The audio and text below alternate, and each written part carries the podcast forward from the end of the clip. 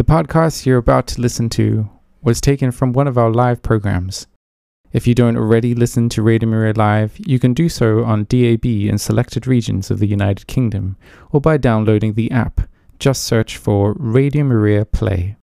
All the Radio Maria podcasts are conveniently stored on this app. We'd like to thank all our listeners who support us with monthly donations so that we can continue to be a Christian voice by your side. To find out more about becoming a monthly supporter, visit www.radiomariaengland.uk.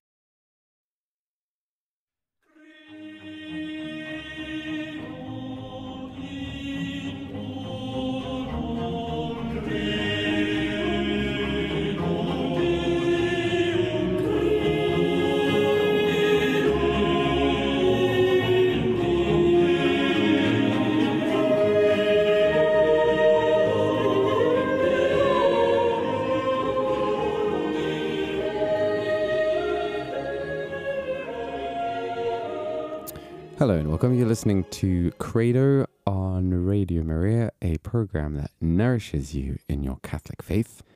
Hello, Father Richard Almworth. Oh, good afternoon. How are you? I'm very good. Sorry, I didn't pronounce your name quite so well there. There's some, no something one got else stuck does. in my Why should- throat. Almsworth. It was like a- that's the one.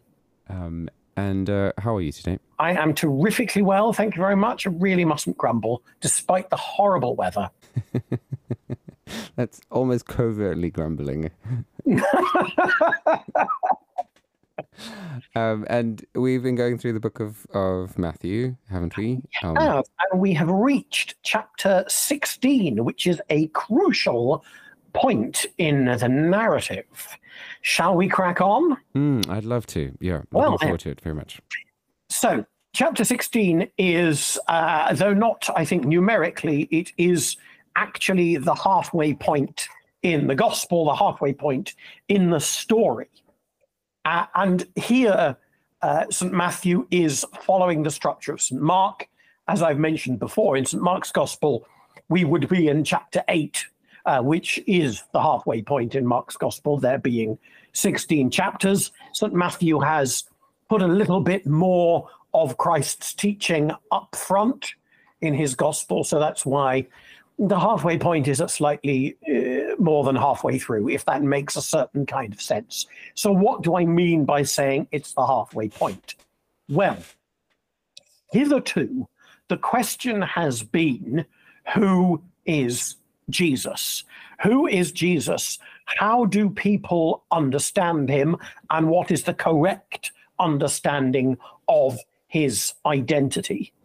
It is in chapter 16 that we get that very, very famous saying of St. Peter, You are the Christ, the Son of the living God, uh, a saying which Christ uh, obviously approves of. Blessed are you, Simon Bar Jonah, for flesh and blood has not revealed this to you, but my Father in heaven. So it's the right answer.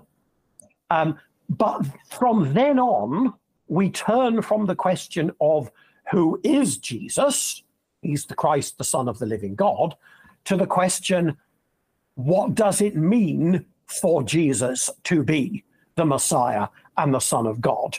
And the answer we're given immediately is uh, the Son of Man is going to be taken by men and killed and all that, and on the third day be raised. And Peter very famously immediately rejects that. So the second half of the gospel then is about Christ leading the disciples to understand what it means for him to be who he is. So this is an absolutely, as I say, crucial turning point.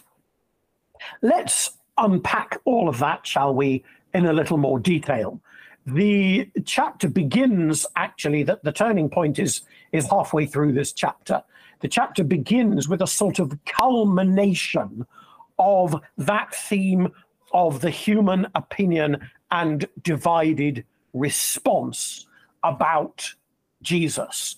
The Pharisees and Sadducees came and to test Jesus, they asked him to show them a sign from heaven. So we've had this question who is he? They're now saying, show us who you are. And Christ's response effectively is, I've been doing that all the way through the gospel, but you don't pay attention. He answered them, When it is evening, you say it will be fair weather, for the sky is red. Red sky at night, shepherd's delight. In the morning, it will be stormy today, for the sky is red and threatening. Red sky in the morning, shepherd's warning. Interesting, isn't it, that the same thing works uh, in Judea as, as in England? You know how to interpret the appearance of the sky, but you cannot interpret the signs of the times. On one level, this simply means if you're competent to read the sky, you should be competent to read something so much more obvious and more reliable, namely the signs that the Messiah gives of his own identity and his mission. So it's partly about the sort of deliberate or at least culpable blindness and foolishness of the Pharisees and the Sadducees, those two great authoritative groups of uh, Jewish religious leaders. But of course, there's also an overtone of something that's going to come a lot later in the gospel, foreshadowed here signs in the sun and the moon and the sky, the signs of the end times. Um, we'll get that in chapter, oh, 20 something, I can't remember. Um, there's sort of apocalyptic stuff about the destruction of the world and Christ is just subtly foreshadowing that here to show that the times that Christ is ushering in by being who he is are indeed the end times. We get a little bit more of that at the end of this chapter. And he goes on to say, an evil and adulterous generation asks for a sign. An evil and adulterous generation possibly overtones here of the Exodus, that generation that wandered in the wilderness, that refused to believe and trust in the signs they were given by God through Moses and Aaron, uh, a, te- uh, a generation that tempted God, put God to the test in the wilderness, and thus proved itself unable to enter, undeserving of entering into the promised land.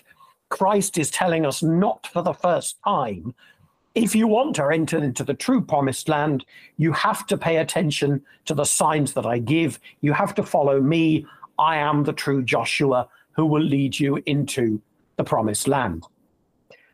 No sign will be given to this generation, he says, except the sign of Jonah. That's actually a second time that Christ has used that expression. I think when we came across it before, a few chapters earlier, I expatiated on the meaning of the sign of Jonah. So I won't go into that again. I'm sure uh, the listeners can go back and find the relevant podcast if they want to and listen again, or invite me to their parish to give a talk on the book of Jonah, which I would be very happy to do. I don't But- usually jump in, but you're gonna have Oh, to ex- jump away. you're gonna have to explain the meaning of that word expatiate, Father. Expatiate, oh, I beg your pardon, holding forth Uh-huh. is, I suppose, what expatiating, Tim, is what I do. so I am not going to expatiate on the sign of Jonah, but I would be happy to do that at another time. The last time Christ mentioned the sign of Jonah, Matthew offered his interpretation that it's about the resurrection. But Christ leaves that unsaid at this point. Then he left them and went away, we read. Something of a dramatic, sort of almost a curtain down kind of moment. It's as if he's definitively said, You Pharisees, you Sadducees, I've tried with you and it hasn't worked. And that's it. As far as I'm concerned, we are through. They will continue to attack him, but he will no longer give them any signs. Indeed, the very next thing he does is attack them um, to the disciples. Uh, when the disciples reached the other side, that would be of the water, they had forgotten to bring any bre- bread. This is a really weird bit of the of the gospel, I have to say. Jesus said to them, "Watch out! And beware of the yeast of the Pharisees and Sadducees. They said to one another, Is it because we've brought no bread? And becoming aware of it, Jesus said, You of little faith, very common expression in St. Matthew's Gospel, why are you talking about having no bread? Honestly, I don't know exactly what to make of this. Clearly, Christ and the disciples are talking at cross purposes. And it's almost as if, you know, when he uses what is very obviously a metaphor, beware of the yeast of the Pharisees and the Sadducees, they're so obsessed with eating and so worried about the fact they don't have any food with them that they forget it's a metaphor and start saying, Oh, yes, we haven't brought any bread. What are we going to do? Jesus is worried because we haven't brought any bread. We're going to be in trouble for not providing the catering. Do you still not perceive, Christ goes on to say, do you not remember the five loaves for the 5,000 and how many baskets you gathered, or the seven loaves for the 4,000 and how many baskets you gathered? How could you fail to perceive that I was not speaking about bread? Which is interesting because that was bread. But of course, the feeding of the 5,000 uh, and the 4,000, which I spoke about last time, although in a certain sense, it was about literal feeding. It pointed beyond itself, as I explained, to the ways in which Christ feeds us through his teaching and in the Eucharist, the way in which Christ's gospel is given both to the Jewish people and to the Gentiles. And so, within that context, what is the yeast, or some translations have it, the leaven of the Pharisees and the Sadducees? Well, this is a reference, I think, to the Feast of Unleavened Bread, which um, is around the time of Passover, when every Jewish person would get rid of every last bit of yeast from their house. Normally, Jewish people have no problem with eating leavened bread. But for that particular week of the year, leaven, yeast becomes unkosher. It becomes unacceptable. And so this is a, is a symbol for that which is unacceptable beyond the pale, but also something which is infectious, which pollutes, a pollution that spreads, just as yeast spores in the air or uh, other, you know, molds and bacteria can infect things. This is how people make sourdough bread, I believe, but I really don't know. I've never done it myself. I think it was very fashionable, wasn't it, two or three years ago when we were all making bread. But the point is, Christ sees the Pharisees and the Sadducees who've refused to recognize who he is, who've refused to correctly understand and accept the signs he's given. He sees them not just as wrong, but as dangerously wrong, pollutingly wrong, infectiously wrong, damaging the purity nay, the identity of the holy people of God that under Christ God intends to bring into the promised land. Hence, he repeats himself Beware of the yeast of the Pharisees and the Sadducees. Then they understood that he was, had not told them to beware of the yeast of bread, duh, but of the teaching of the Pharisees and the Sadducees. There ends the first chunk, as 'twere, of Matthew chapter 16. Perhaps a good time for a little light music. Yes, indeed. Um, if it must be light, it shall be Bach. And I will play a very lovely edition of um, Bach's first cello suite, which is uh, performed by Yo Yo Ma in a forest.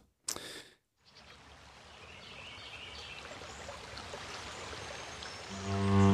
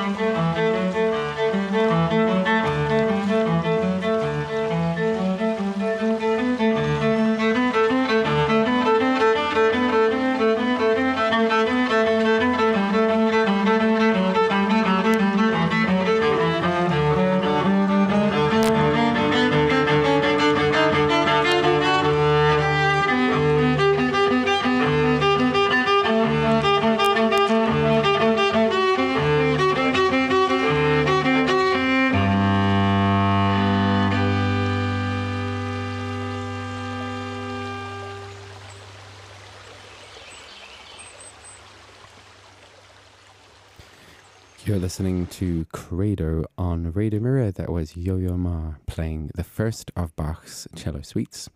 We've been going through the 16th chapter of Matthew's Gospel with Father Richard Ounsworth. Father Richard, would you like to continue? I definitely would. We are at chapter 16, verse 13, one of the most famous passages. It's the gospel reading for uh, the feast of Peter and Paul and the feast of the chair of Peter. And, and I think it comes up once every three years on a normal Sunday. Very well known passage, uh, St. Peter's Confession. And it takes place, we are told, in Caesarea Philippi. That itself is worth noticing. We are in a Gentile district.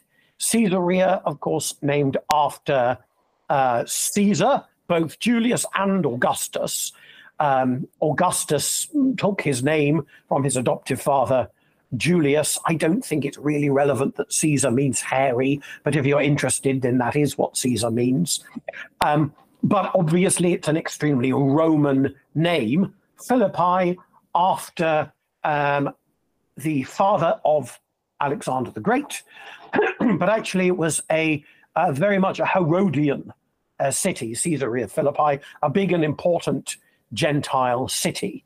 And yet, the conversation that takes place is extremely Jewish. Who do people say that the Son of Man is? Christ says. Here, not for the first time, Christ is clearly referring to himself, and yet he's referring to himself by this expression, Son of Man, which has all sorts of apocalyptic overtones, um, referencing back to Daniel chapter 7 and to the apocalyptic visions of Ezekiel in the beginning of that prophetic book. The Son of Man is a quasi messianic character, uh, somebody who lives in heaven, shouldn't be down on earth at all, but here he is, the Son of Man in the person of Jesus Christ. So, who is he? A very Jewish answer comes there. Some say John the Baptist, others Elijah, still others Jeremiah, or one of the prophets. And that answer, of course, is not wrong. He is one of the prophets. He does stand in the prophetic tradition. Something is emphasized even more in St. Luke's gospel than in the others, but it's there in all of them. But clearly, Christ is so much more, and he invites them to make that confession, having been showing them for the last 16 chapters the same signs that he's been showing the Pharisees and the Sadducees. But Simon Peter, their spokesman, he's picked it up. He says, You are the Messiah, the Son of the living God. What does this word Messiah mean? Uh, translated into Greek as Christos. It means one who is anointed. Famously, the most, the first person in the scriptures to be referred to by this word in the Hebrew Bible is actually Cyrus, the Persian king who overthrew the Babylonian Empire. He's the anointed of God. So, of itself, it simply means somebody that God has chosen, somebody that he's anointed, either literally or figuratively, in some sense. But by the time of Christ, it has come to mean, in particular, somebody who is going to be the one person who's going to be God's agent in ushering in the new age, the age to come, the messianic age, the time in which the people of God will be vindicated and their enemies cast down. We might even call it, in some sense, the end of the world. And Simon Peter has now recognized this is that man. Jesus Christ is that one Messiah. Very often, but not always in the Jewish imagination, the Messiah was a Davidic king, one of the descendants of David.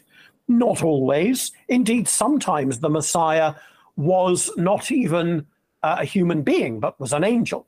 Other times it was a human being, but one who'd sort of been living in heaven until the end, like the Son of Man, or like, well, possibly Melchizedek in some of the Dead Sea Scrolls. He seems to be the Messiah. In one of the Dead Sea Scrolls, the archangel Michael is the Messiah. And in at least one of the Dead Sea Scrolls, there's two Messiahs. So it's not as simple as Jewish people were expecting a Messiah.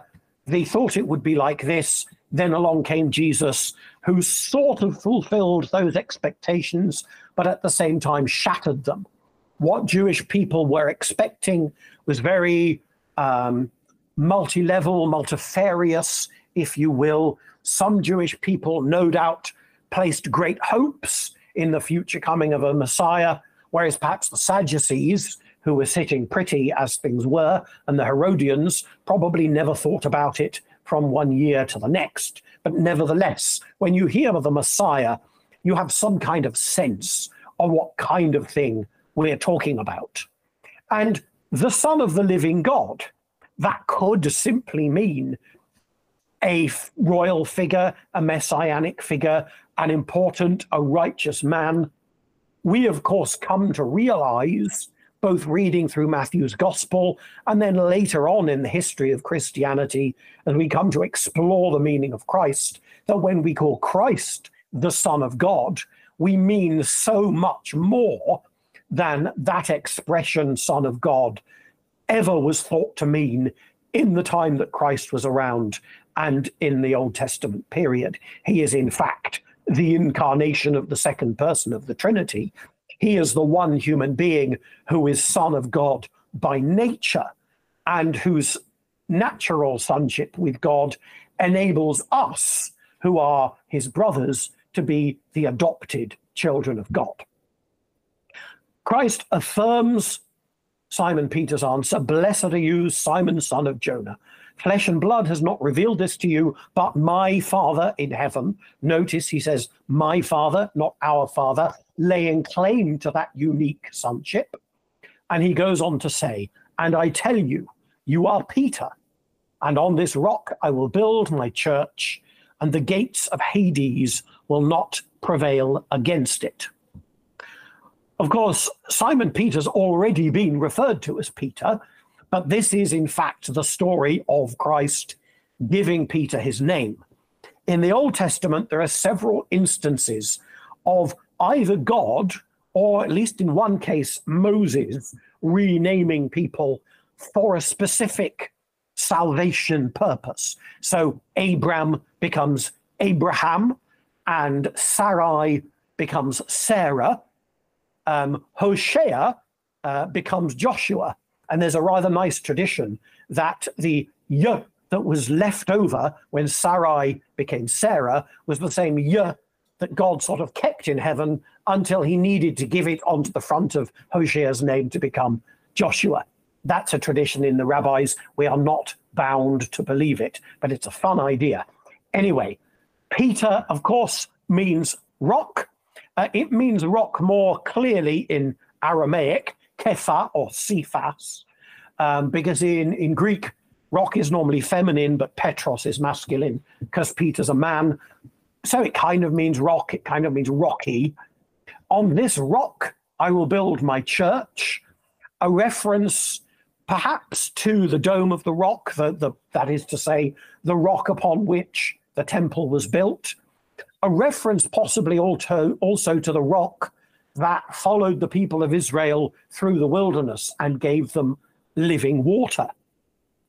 There's a nice tradition. I just read about this today while I was preparing for this broadcast. A tradition in the rabbis that the Temple Mount, that rock upon which the temple was built, was it actually the capstone, as it were, of the entrance to Hades. And that might explain why we then have the gates of Hades will not prevail against it. Does this mean the church built upon the, the rock of Peter's confession of faith will always protect the world against the powers of hell and death? Or does it mean more that um, the church is going successfully to be able to invade the territory of Hades? The gates will be burst open compared to the power of this rock. Those gates are flimsy and we can sort of smash them in and do a raid on death and hell. I rather quite like that sort of imagery. Also worth noting, this is the first time that Christ makes reference to my church, ecclesia, fairly common Greek word that means the assembly. For example, the Democratic Assembly uh, that ruled Athens for, for a period was known as the ecclesia. Um, in the Old Testament, the assembly of God, uh, the gathering of the people, it doesn't have that sort of very churchy meaning. But it's interesting that Christianity used that word, ecclesia, rather than some other word to understand itself. I think perhaps because Jewish people um, use the word synagogue for their assemblies, really, ecclesia and synagogue more or less mean the same thing. But maybe because Jewish people were using the word synagogue, Christians decided to go for a different word and use the word ecclesia, which we then have as church. Anyway, he moves on to say, I will give you the keys of the kingdom of heaven, and whatever you bind on earth will be bound in heaven, and whatever you loose on earth will be loosed in heaven. This is actually a, a reference to Isaiah 22, when God, through the prophet Isaiah, overthrows the sort of equivalent of prime minister and replaces him with someone else. And it's worth noting, actually, that this is, of course, it's about authority. It's about the unique authority of Peter as the prince of the apostles. But it's also about succession that passage in Isaiah is not just about who's in charge, but it's about God's power to grant a succession of authority. And in the same way, I think we can see that Peter is being given an authority that he will be passing on to, well, let's face it, popes. And on that um, very traditional and authoritative note, Shall we have another little music? Yes, let's. And I'm choosing another piece of Bach. Um, Excellent. Nothing but not con- nothing F not consistent. Jesu, joy of man's desiring, and uh, this one is sung by the cathedral singers.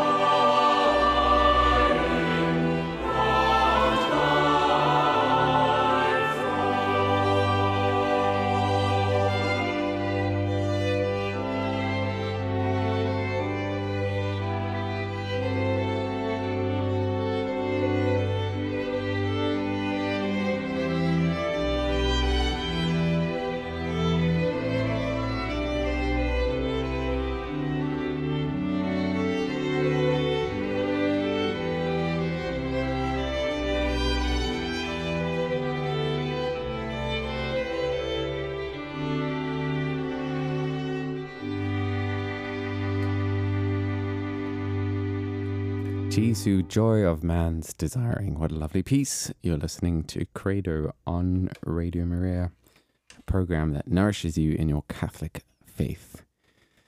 I really love this scripture that we're, we're going through, Father Richard. Um, one that I've spent many, many a day um, meditating on in my entrance into the Catholic Church.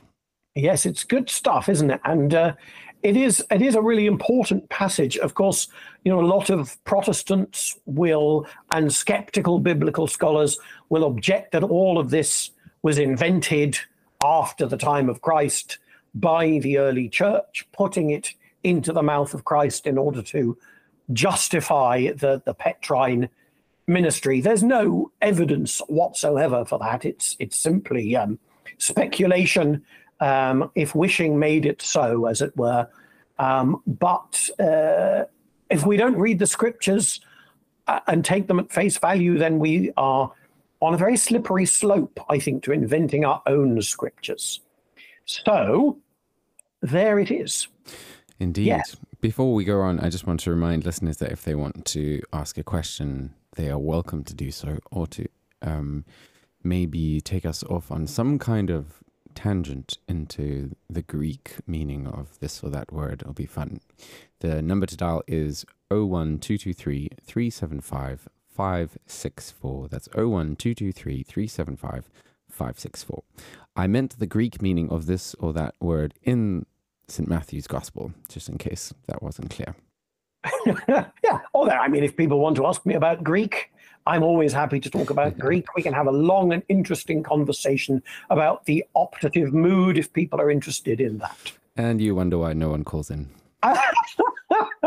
All right. So moving on. Um, where were we? Yes. So we've had Peter's confession and Christ's naming him Peter and giving him the keys of the kingdom. Then he sternly ordered the disciples not to tell anyone that he was the Messiah. This, in some ways, is the turning point, or it's the, it's the beginning of part two. Now we know who Jesus is. What does it mean that Jesus is who he is? We discover that the answer is Jesus began to show his disciples that he must go to Jerusalem and undergo great suffering at the hands of the elders and chief priests and scribes and be killed and on the third day be raised. And I think we need that verse to interpret the previous verse, which is that command to be silent. The point is, until you know what it means for Jesus to be the Messiah, it is dangerous for you to know that he is the Messiah because you will have expectations of him that are mistaken. You need to know that for Christ to be the Messiah means suffering, death, and resurrection. And until you recognize that, it doesn't do you any good, could even do you harm to know who he is. So Jesus doesn't say tells, he says shows his disciples from that time on. Precisely how he was showing them, what kind of showing this was, we don't know. But we do know how Peter initially responded to it. Peter took him aside and began to rebuke him, saying, God forbid it, Lord, this must never happen to you. I'm reminded of uh, the bravado that Peter shows at the Last Supper, for example, when he says, you know, oh, don't worry, Jesus, I won't let them kill you. I'll die for you. And Jesus, of course, says, you, won't even, you won't die for me. You won't even admit that you know me. This bravado that Peter shows is completely misplaced. And when that bravado leads him to reject the necessity of Christ's suffering and death, he is not just showing bravado, he is actually an instrument of the devil. Get behind me, Satan. You are a stumbling block to me, for you are setting your mind not on divine things, but on human things. That reference to a stumbling block, of course, takes us back to the name Peter because Peter means rock, and a stumbling block, the Greek is scandalon, which means a stone that somebody might trip over. Um, the stone which the builders rejected has become the cornerstone we also think of. This is that notion that Christ's crucifixion is folly to the Greeks and scandal to the Jews. Oh, Tim's putting his hand up. Tim. Okay, so I think you just answered my question then, because so the the scandalon, the same Yes. root as scandal. Oh, yes, absolutely. Yes. Ah, Yes, yes. So scandal, it means literally something causes you to trip up, but hence something that causes you to stumble on the metaphorical way on the path of your life. So you're scandalized by something, let's say the clergy misbehaving causes the faithful to be scandalized. So they trip over, as it were, on their Christian journey. it's to put an obstacle in someone's way. Exactly so. And Peter is is becoming an obstacle to Christ's um, to Christ's path, to Christ's the road that he's taking to Jerusalem and to the cross. And he is, as he says, thinking not as God thinks, but as men think. So And- Jesus is basically saying to him, "Don't don't be that kind of rock in this." Don't be that kind of rock. Be a solid rock that people can build their faith on, that I can build my church on. Don't be one of those annoying little rocks that people trip over when they don't notice them in the street, or one of those even more annoying little rocks that gets under your, your soul in your sandal and you have to keep stopping and knocking it out. Don't be one of those. So there's more than it is not sufficient to allow Christ to be Christ. Jesus then told his disciples, If any want to become my followers, let them deny themselves and take up their cross and follow me. Now, it's worth noting at this point, Christ has not explicitly spoken about how he is to be killed. But now he says, Take up your cross. We're so used to that expression, we don't realize what a shocking thing it is to voluntarily put that crossbeam of crucifixion on your back and follow Christ along the path that leads to that horrific, humiliating, agonizing, degrading death of crucifixion. So, how much more shocked would they have been when they heard not only that Christ was going to be killed, but that he was going to be killed in this very Roman way? Remember, he's still saying this in this very Roman city. He's going to be killed in this Roman way, far from the Messiah leading the people in victory over their Roman oppressors. He is going to die as a, a victim, not even just a victim. You know, the great, powerful enemies of Rome, they would be taken in a triumphal procession, marched into Rome, and then throttled at the end of the triumphal procession. It's the it's the nothings that are crucified, the ones who who don't mean anything. So the Romans aren't even going to treat him as a would-be Messiah. They're going to treat him as a joke, as something less than human. And that is what the Christian has to be willing to be. That's the humiliation the Christian has to be willing to accept if he or she would be a follower of Christ. For, he goes on to say, those who would save their life will lose it. Those who lose their life for my sake will find it. For what will it profit them if they gain the whole world but forfeit their life? Or what will they give in return for their life? That last little expression reminds us, I think, that, well, we have nothing to give in return for our life. We receive our life from God as pure gift. If it were not for that pure gift, we would be nothing. So, how could we possibly pay God back for the gift of life? And the answer is we can't. I'm reminded of that line from the Christmas hymn, you know, what could I give him, poor as I am? If I were a shepherd, I would give a lamb. If I were a wise man, I would play my heart part. But what I can I give him, give my heart. All we can give in return for our life is our life. And even that is not really a repayment, but Christ now promises if we are willing to lay down our lives for him. That is to say, offer the whole of our lives. Doesn't necessarily mean martyrdom, though it might. Um, just yesterday, a lady in my parish scripture group was telling me she's from Nigeria. She was telling me about a priest that she knows in Nigeria who was killed by um, Muslim freedom fighters, so called, in the north of the country. People are being martyred for their faith every day. But all of us are called to be martyrs, at least in the sense that we make of our whole lives, however they end up, an outpouring of the fullest uh, in return for the life that we get, which is not just our life in this world, but the life of the world to come, because Christ has told his disciples not only that he is going to die at the hands of men, but also that he will be raised. And the point he wants to make that we must understand is that the resurrection, far from being the undoing of the crucifixion, is its completion. They are two sides of the same coin. And so he goes on to say, For the Son of Man is to come with his angels in the glory of his Father, and then he will repay everyone for what has been done.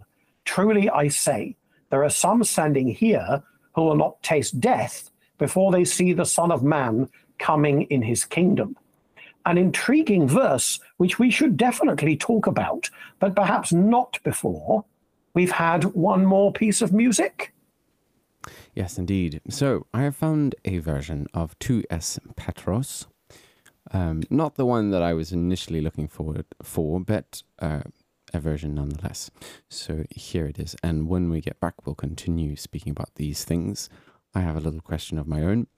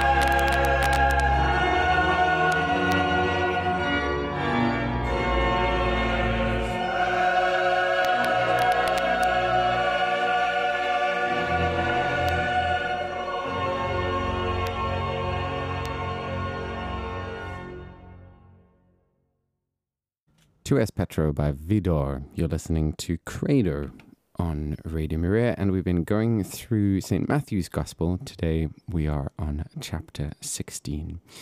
And um, I found it very interesting some of the things that we have managed to uncover, the stones that we have turned over. Indeed. Um, I'm going to save my question. I, I did have a question, but I think I need to kind of think think it through a little bit before I kind of just put it out there. Um, so I'm gonna I'm gonna let you continue. Okay, shall, shall I expatiate on verse 28? Please do. I was just saying to Tim while we were listening to the music that um, I and some colleagues have written a whole book on Matthew 16 28. In a certain sense, it's on that verse. Because the problem is, Jesus says there are some standing here who will not taste death before they see the Son of Man coming in his kingdom. What is he talking about there? The, the most natural reading of it is that he's talking about the second coming, what we call in technical theology the parousia. And, you know, that's the, the coming in again in glory that we all say we believe is going to happen at the end of time when we recite the creed. Now, the problem is, here we are 2,000 years later, and here he isn't. And I'm pretty sure all of the people standing there did, in fact, taste death roughly 2,000 years ago. So, was Jesus, well, talking about something else? Um, or was he mistaken? Or was he lying? Or is there some other way of understanding this verse? It has been suggested that when he speaks about coming in his kingdom, he's talking about his resurrection, and that's a possibility.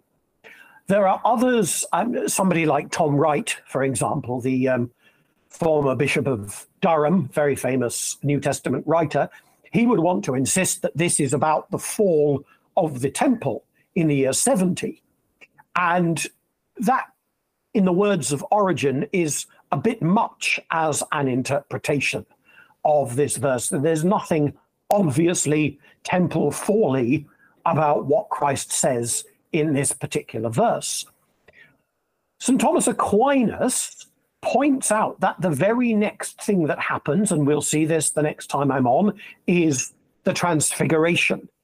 And so he suggests that at least part of what Christ is talking about here is that transfiguration. And of course, there are stand, some standing there who don't taste death before they see it, namely Peter, James, and his brother John. Aquinas has this rather nice line, which I don't think we are bound to agree with, but which is fun. He says there's a clue to the fact that he's talking about the apostles because he says, taste death. And he says, people who are sinners don't taste death, but rather are swallowed up by death. It's only saints who taste death and then, as it were, having tasted it, spit it out and move on to eternal life because they're saints. And so that points to the fact that he's referring to Peter, James, and John. And then, as I say, the very next thing that happens is the transfiguration. I don't think that the transfiguration on its own is the Son of Man coming in his kingdom. But what I do suggest, and we talk about this in our very fascinating book, which I will now plug, it's called When the Son of Man Didn't Come, available from all good Amazons. Um, we suggest that the transfiguration is one of the things that acts as a kind of down payment a stepping stone, if you want to use a different metaphor, a stony metaphor, to the second coming. There are lots of different things that Christ gives his people to sustain us in our continued hope that he will, in the fullness of time, come in all his glory to bring the whole of this world to its final consummation. One of those things is indeed the transfiguration. More on that next month. One of them would be the resurrection, undoubtedly. Another is Pentecost. Another, sure, is indeed the destruction of the temple in the year 70. We also talk about the way in which there is a much more regular stepping stone to the second coming, which is the Eucharist.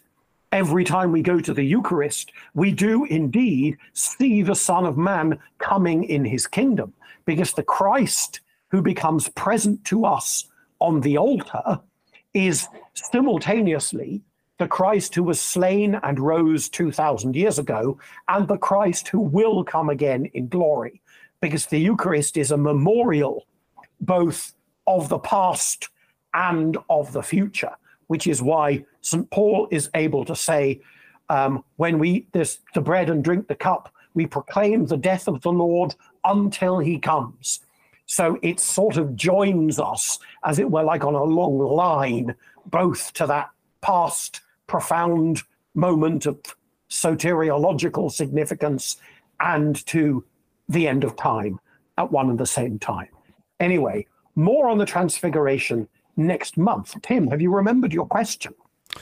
Uh, it's not that I I forgot it. It's just that I think it needs perhaps a little bit of of formula. But the what it was that I, I, I was wondering if maybe there's insight from this undercovering of the word, you know, uh, rock and stone and scandalon, etc., Mm. where it says the the stone which the builders rejected has become the cornerstone Yes. um, and that you also have the passage where it says that you know Christ is a a stumbling stone to the Greeks.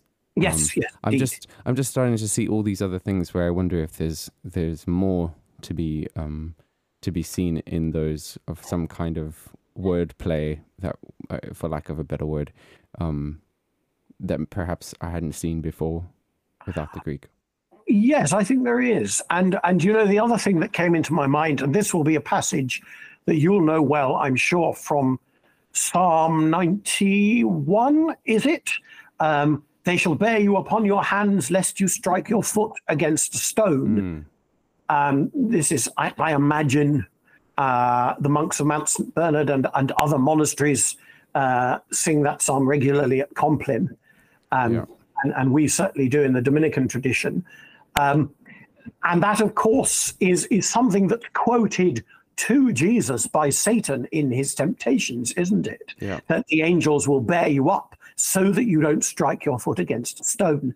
But of course, Christ rejects that possibility. He could have been protected from all the harms that befell him, um, even the minor irritation of knocking your, stubbing your toe on a rock or something like that. But he chose to undergo from the most trivial irritation of the, the stone in your shoe or the stubbing of your toe all the way up to the deepest, most degrading and horrific humiliation of the cross. And every other part of the human condition is something that Christ chose to experience.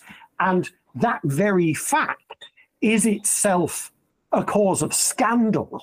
mm, Um, sometimes we talk about the scandal of particularity, the fact that Jesus became that man in that place at that time. It just seems so, as the young people would say, random, so mm-hmm. arbitrary. Why then? Why him? Why there? Why did he have to be that human being? Why did he have to undergo all of this mundanity, really? But it was precisely that choice, that choice of entering into the human condition in all of its particularity and in all of its mundanity and in all of its agonies and humiliations, that is the yes of God which Christ represents in the incarnation. And it's that choice culminating in the cross, that yes of God, which is our salvation in Christ.